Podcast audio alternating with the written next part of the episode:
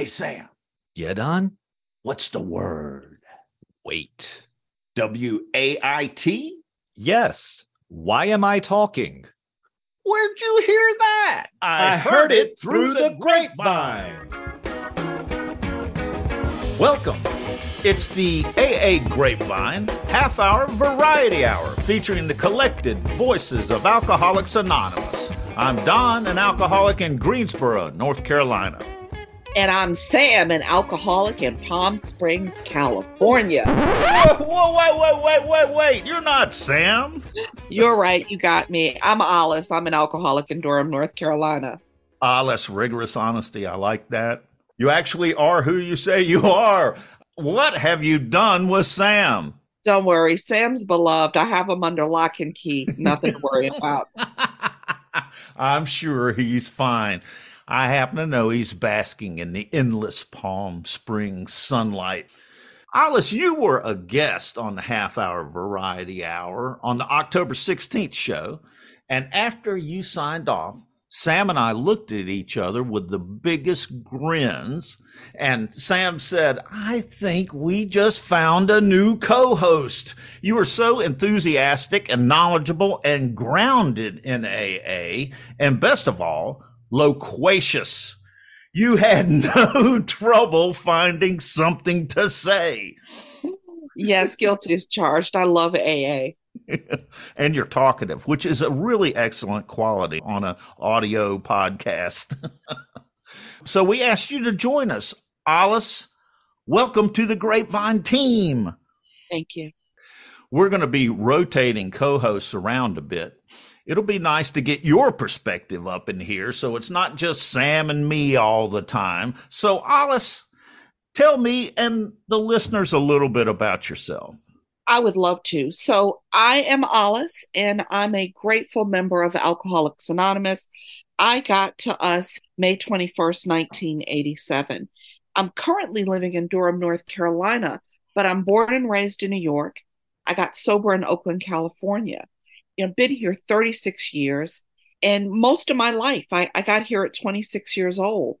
By the time I got here, I mean, I, would had a long drinking career already at, at 26. I took my first drink at four years old, which is now looking back unbelievable. Four years old. Four years old. At eight, I was like, I think scotch is a good idea. And I had access to liquor, and, and so I drank it. Hmm. You know, by the time I, I was 26 when I got here, I really was surrendered. And, and thank God, when I got to Alcoholics Anonymous, I was really pulled into service. I was pulled into the fellowship and I was really taken through the steps of Alcoholics Anonymous, initially through the 12 and 12, and, and now through the book Alcoholics Anonymous, which I love. And so I'm pretty active in Alcoholics Anonymous. I had a lot of meetings.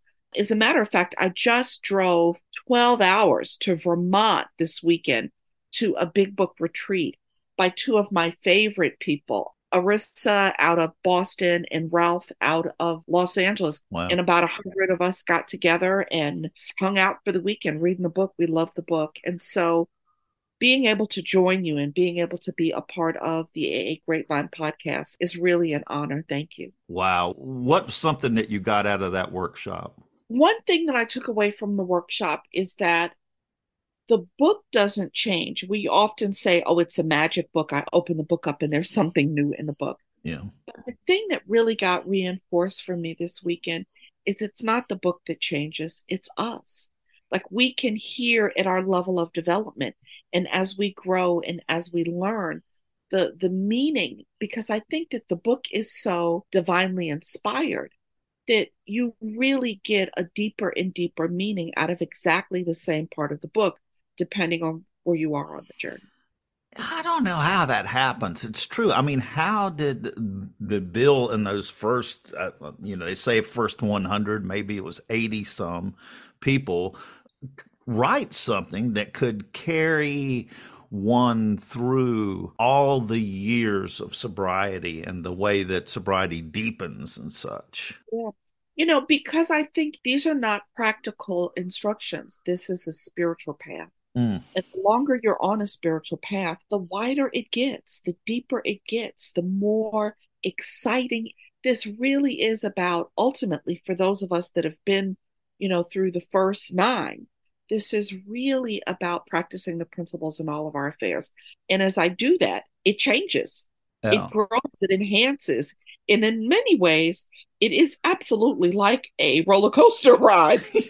you just don't know what's going to happen. As life lives, we've got these great tools we can use. Yeah, hang on. We're getting sober here. And I like that you say it- that it's uh, not practical.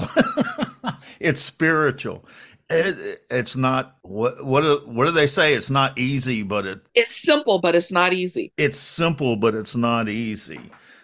Oh man, it's so true. And it always grows and grows. And I don't know. Sometimes in my big book, I think sometimes they stick a new sentence in there. All of a sudden it'll light up for me. I never read that before.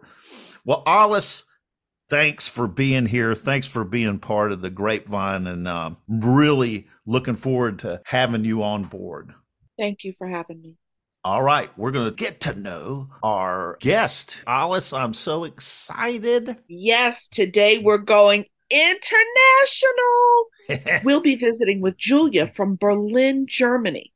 Julia, you may remember, left a voicemail and sang a bit of a hymn from the Washingtonian hymnal. Who can forget that? Hooray, hooray, we've burst the chain. Oh God, how long it's bound. We'll see if she'll tell us more about that and how she got sober. Oh, goody.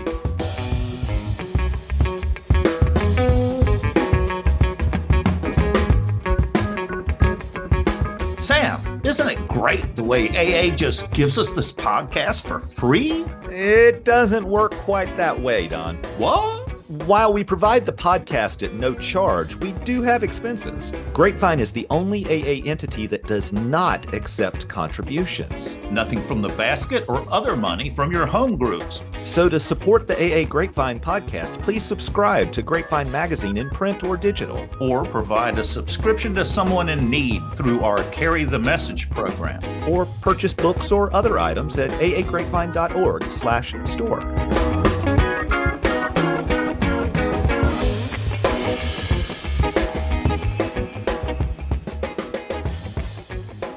So I'm Julia and I'm an alcoholic. My sobriety date is September 23rd, 1985. I got sober in Paris. I was 20 years old, a little German girl studying in Paris.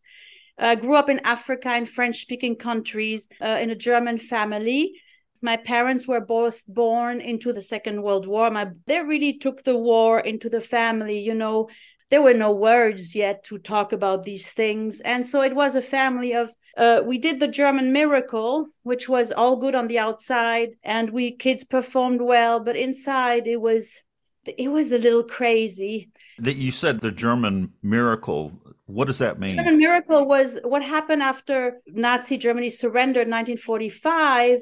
Germany was so shamed and so destroyed that they never wanted to talk about what happened in the war ever again. The, the, the, the, natural impulse was just to make it right again. And there was no place for talking about what happened. Mm-hmm. And so all the inside wasn't talked about. Of course, there was incredible tension in the family, like a lot of alcoholics grow up in these families.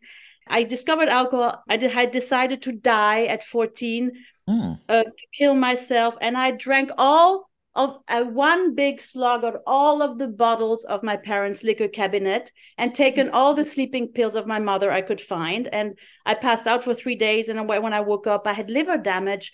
But if you have had liver damage, you have to know that you can't drink on li- uh, drink on liver damage. Your body you can't drink, so it took can't process it anymore. But after the, my liver recovered, I started to drink, and I started to drink with a vengeance. And alcohol saved my life because I was able to be an adolescent a normal adolescent. I was able to go out, to separate from this family, and to go out into the world and to become a rebellious and angry teenager, which was, which was better than a depressed good girl, which was dying. Well, you're saying that it worked, even though you I, had liver damage from it. It did everything for me, meeting people, and, and all the pleasure was associated with drinking. You know, I would I remember I was yeah, very young. I was 15 or 16 in a disco and I was getting drunk with a boy. And we talked the whole night and I was drinking and he was drinking. And I felt that this is life, this connection. This is this is real life. There's a letter that Dr. Jung wrote to Bill, which is in the book, The Language of the Heart. He said, alcohol on a low level for the alcoholic is um, an expression of the search for God on a low level. And alcohol did everything for me that AA is doing for me, but with a price to pay. Eh, but and everything fake. It was all fake. It was an illusion of connection, an illusion of aliveness until I had to pay the price. Yes. At, you know, I really like that because I often thought when I was drinking, I mean, I love the idea that we call alcohol spirits. And I felt yeah. that I was like being filled with spirits, right. that, that it was filling me up. And we talk about in AA, there being a God sized hole that yes. needs to be oh, filled. You know, I was, I was at Baltipa this weekend and one of the costume was the God sized hole this woman dressed up a in the costume. She was all in black and she was the god. So everybody wanted to lie into her. It was so fun. but yeah, in the letter, Dr. Jung says the appropriate saying is spiritus contra spiritum, the spirit of the God against the spirit in the bottle. That's AA, spiritus mm. contra spiritum. And he quotes the psalm, I think Psalm number nine, as the hearst thirsts for water, so does my soul long for you, O God. And that's us, isn't it? Yes. So, how did you get sober? Okay, I was 20 years old. I was uh, doing a detox because for me, pills were evil and alcohol was good. So, I had taken a lot of pills for a couple of years, especially uh, speed because if you drank during the day you were an alcoholic. So you couldn't drink during the day. So it's called diet pills actually but it's speed amphetamine yes. it was easy to get you know in the in the drogeriemarkt in germany and in france because i always got the pills that i needed from any doctor. You just have to whine a little and cry a bit I mean, we're good. We alcoholics are good. So I was in a detox phase. And for me, detox phase meant a lot of sports during the day. I was in university. And after five, you can drink, but good spirits, like good beer and good, you know, vodka, whatever, you know, nice drinks. So I was in this detox phase and I was utterly unhappy in Paris. I was in the most beautiful city of the world and I was really dying because I couldn't go out. I couldn't go out. I just didn't. There was, I mean, I, I remember a phone call with a friend say, "You can go out to a park, to a museum, anything." She said, "I know I can't do it." Mm. The night before, I'd written a letter to God. I sat in this this beautiful apartment of a friend. I'd convinced an older man who was going on holidays to give me his apartment, and I was drinking his booze. you know how we do that? They owed me their booze, so I was drinking his booze, getting drunk every. You're night. sounding a lot like an alcoholic to me.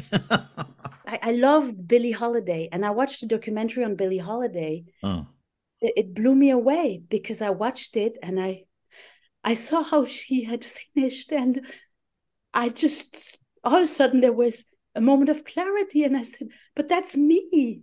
and i that's me without the success you know that's me i i have nothing to give my life i have nothing that's what I'm going to be. I'm going to end up, and I'm not going to die. It's going to be a long, boring life of sanitariums, psychiatry, maybe not prison because I've I, I was never like criminally inclined, but I was going to be a drag for my family, for everybody I love.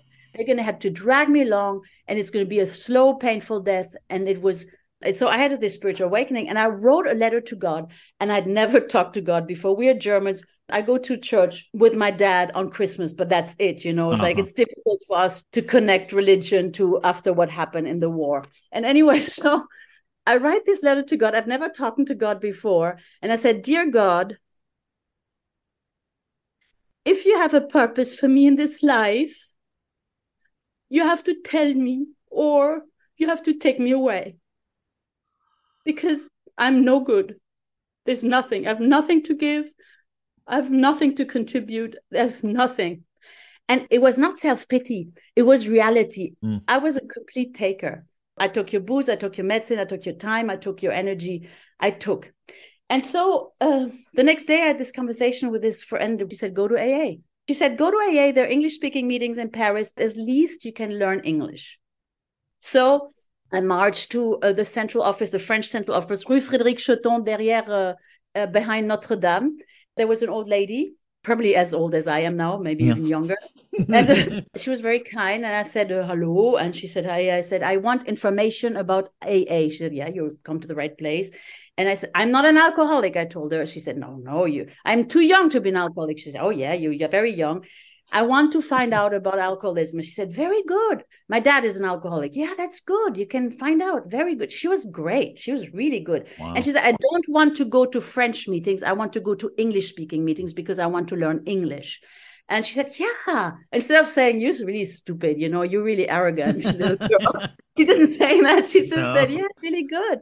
And she gave me a meeting list. And you know, we talk about the language of the heart, and she gave me a, a few pamphlets, and I went out and I sat in the park behind um, Notre Dame, and I read these pamphlets, and I and they, they were in English. My English wasn't very good, but somehow they talked to me as if I was not trash, as if I was not bad, as if I was not crazy. They talked to me so kindly. And I said, wow, what's happening here? These are these crazy Americans again. There's some, you know, these the, for us the the Americans are always very enthusiastic and everything, you know, every and then they had the test and I took the test, the 12 questions, I think. And because I was sure I was not an alcoholic, I was very honest. I I answered all every question very honestly and uh, and uh, and I looked at the result and I passed the test. And I started yes. to cry. the test is really easy to pass. But if you answer yes to three questions, then we suggest you go to AA. They don't say you're probably an alcoholic. They say there are good chances you could be an alcoholic and you can go to AA. So it was my ticket. I came with my test to my first meeting and I start to follow suggestion. And the suggestion was, of course, postpone the first drink, which I, I did. And that's how I started. Hey, family, now is the time to stock up for yourself and get gifts for your recovery friends. Until the end of December, there's a 20% off sale at aagrapevine.org and free shipping. Julia, this is such a beautiful story of how you found the warm embrace of Alcoholics Anonymous. Oh, the, absolutely. But all of us know that at some point, Alcoholics Anonymous will ask us to do something that is a bit more difficult. What was the hardest thing in those early days? Um, that's a really good question.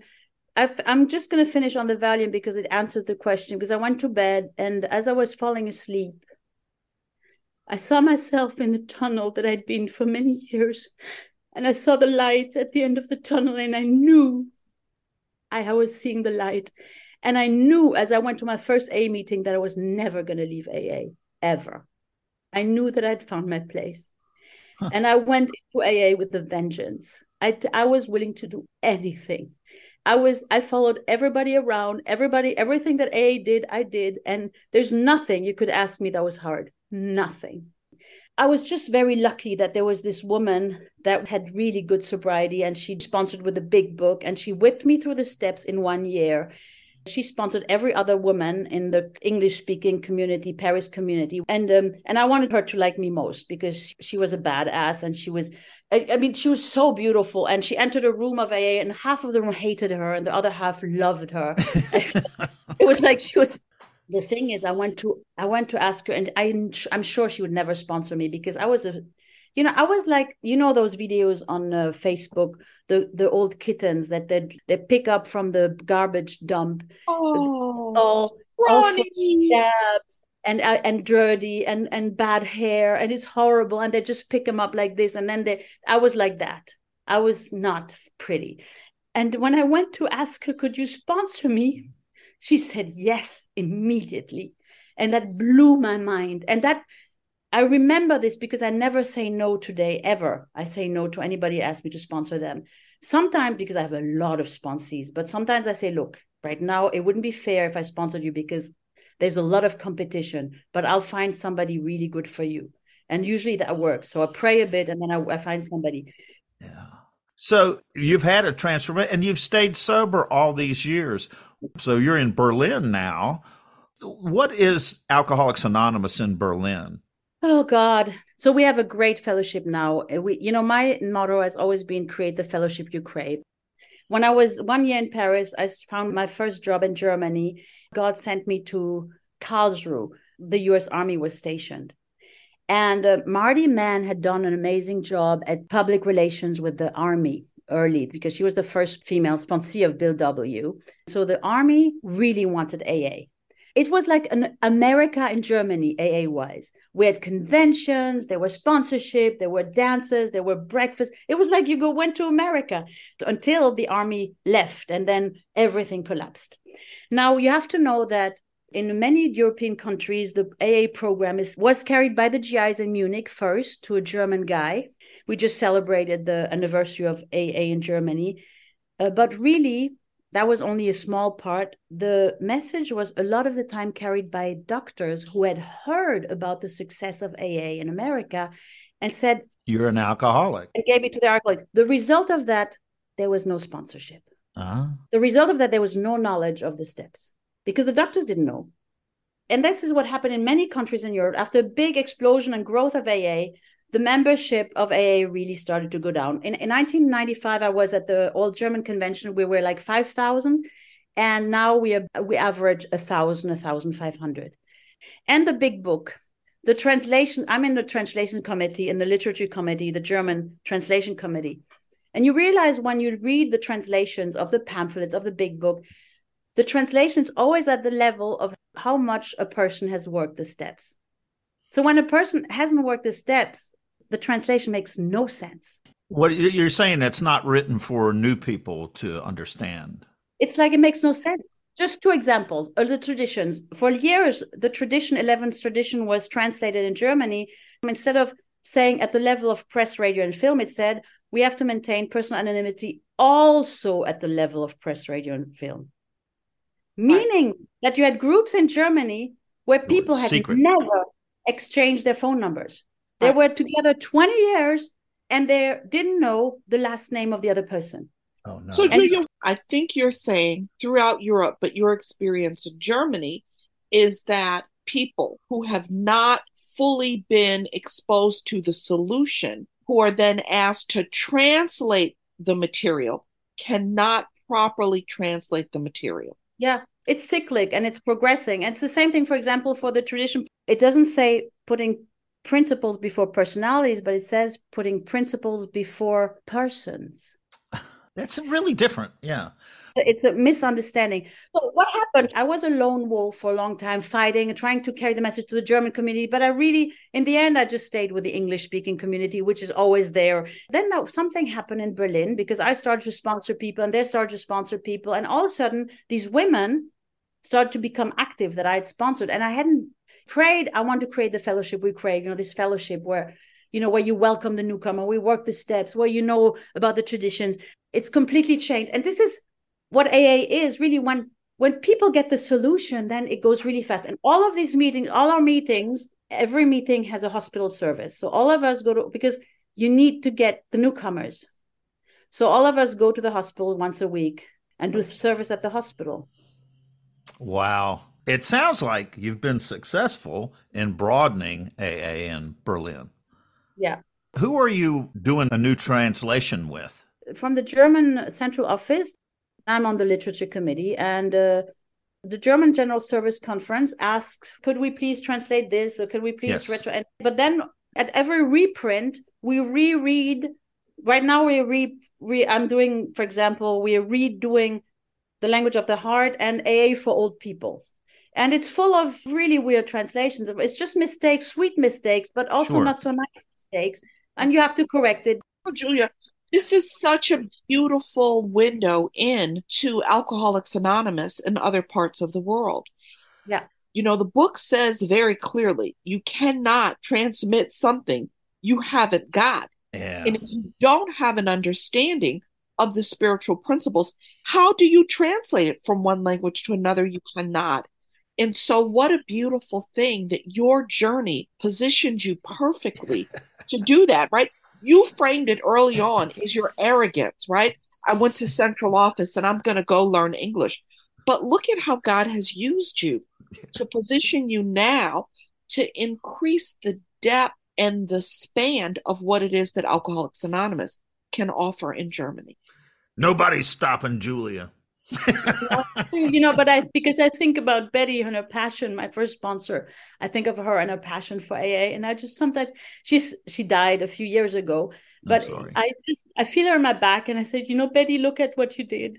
Look at right. what's because you didn't say no to one sponsee, you know, because I saw her 10 years later. I saw her at the World Convention in San Diego because she left and I never, and then I saw her again and we walked together. That was last time I saw her. And, and she sort of said to me that I was her favorite because she said, you know, you're the only one of all of those girls who finished her ninth step in that year. And I was like, oh. you're the favorite. Yeah. you know, Julia, there, there's one more thing I'd like to ask you you talked early on about how ridiculous you thought the fourth step was, right? And the fourth step is a looking back step. You know, one of the things that connected us to you was your calling about the Washingtonian group, yeah. right? And talk about looking back, right? And would you just take a moment and talk about how you've come to understand the value of looking back, both personally and in terms of our history as an organization.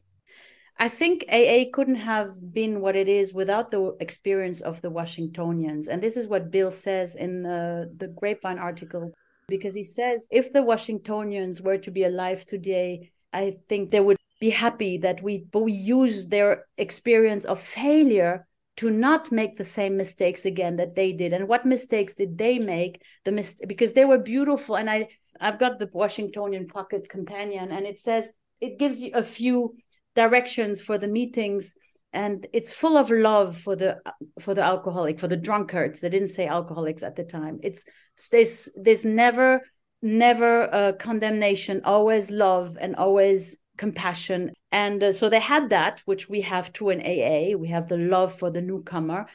Um, but what they didn't have is the singleness of purpose. So everybody was invited uh, it went along with the temperance movement a bit. Then they got busy with also um, outside issues, advocating for temperance, but also for the abolition of slavery, which was also was honored them these issues, but it was their demise because they lost their singleness of purpose. All of us, we want to. I mean, we always we know these newcomers. Oh, we knew these seven years wonder. We all know these seven years wonders in AA, and they start to want to save the whole world. Oh, it's all the same alcohol, food, money, sex, and they're like, oh, like, and you're like, okay, good that it's good that we have some old timers to keep those those guys in check because they start to invite everybody, make conventions yes. for everybody. Well, yeah, like, if we can, uh, these steps will work for everything. We should save everyone. I know. So, but and uh, but it, that's what it's about. The close me. It's like it's for alcoholics, and we need to to to keep our singleness of purpose in order to stay as powerful and as effective as we are. But the definition is if you think you have a problem with alcohol, you are welcome in any AA meeting. Sure, of course. And if you have the desire to stop drinking, you have the ticket anyway. Yes, you're there. Julia, this has been fantastic. Thank you so much for joining us. Well, thank you for for your time, and like you can you you you notice I can talk for days. we can do two podcasts from this one podcast. Yeah. Well, let me say, if you haven't gotten the pat, um, I'm really impressed with the yes. work you're doing and the depth of your commitment to Alcoholics Anonymous. Thank you. Thank you.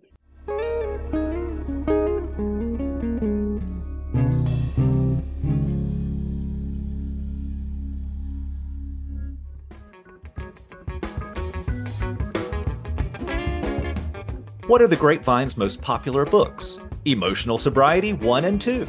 Both are filled with experiences by sober AA members, many with long term sobriety, about the positive transformations we can achieve by practicing the principles of the program in all aspects of our lives. The stories show how the rewards are serenity, emotional balance, and an increased joy for living. Visit aagrapevine.org/books.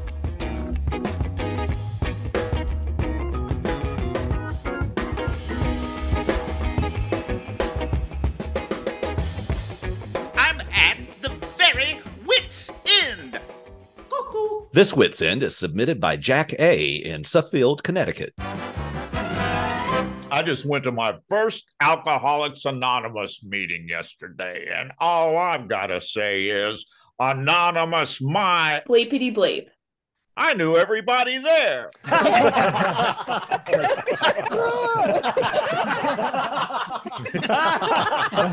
it's really not that funny. Thanks for joining us. The AA Grapevine Half Hour Variety Hour is posted every Monday and is produced by AA Grapevine Inc. We don't speak for AA as a whole, we share the experience, strength, and hope of members to help others recover from alcoholism. Podcast info, including how to call in, is at aagrapevine.org slash podcast. Find AA Grapevine on Instagram and the AA Grapevine channel on YouTube. All things Grapevine are available at aagrapevine.org. If you want to know more about AA, Google Alcoholics Anonymous and your city or visit aa.org.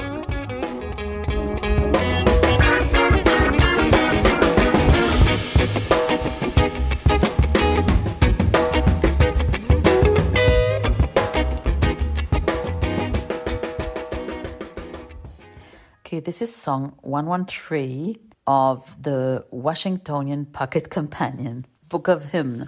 It's called Ye Sons of Freedom. Ye sons of freedom, burst asunder the chains that now your souls enthrall. Come forth, no longer slumber under the sway of tyrant alcohol. Your wives and children deeply wailing with tears of anguish in their eyes.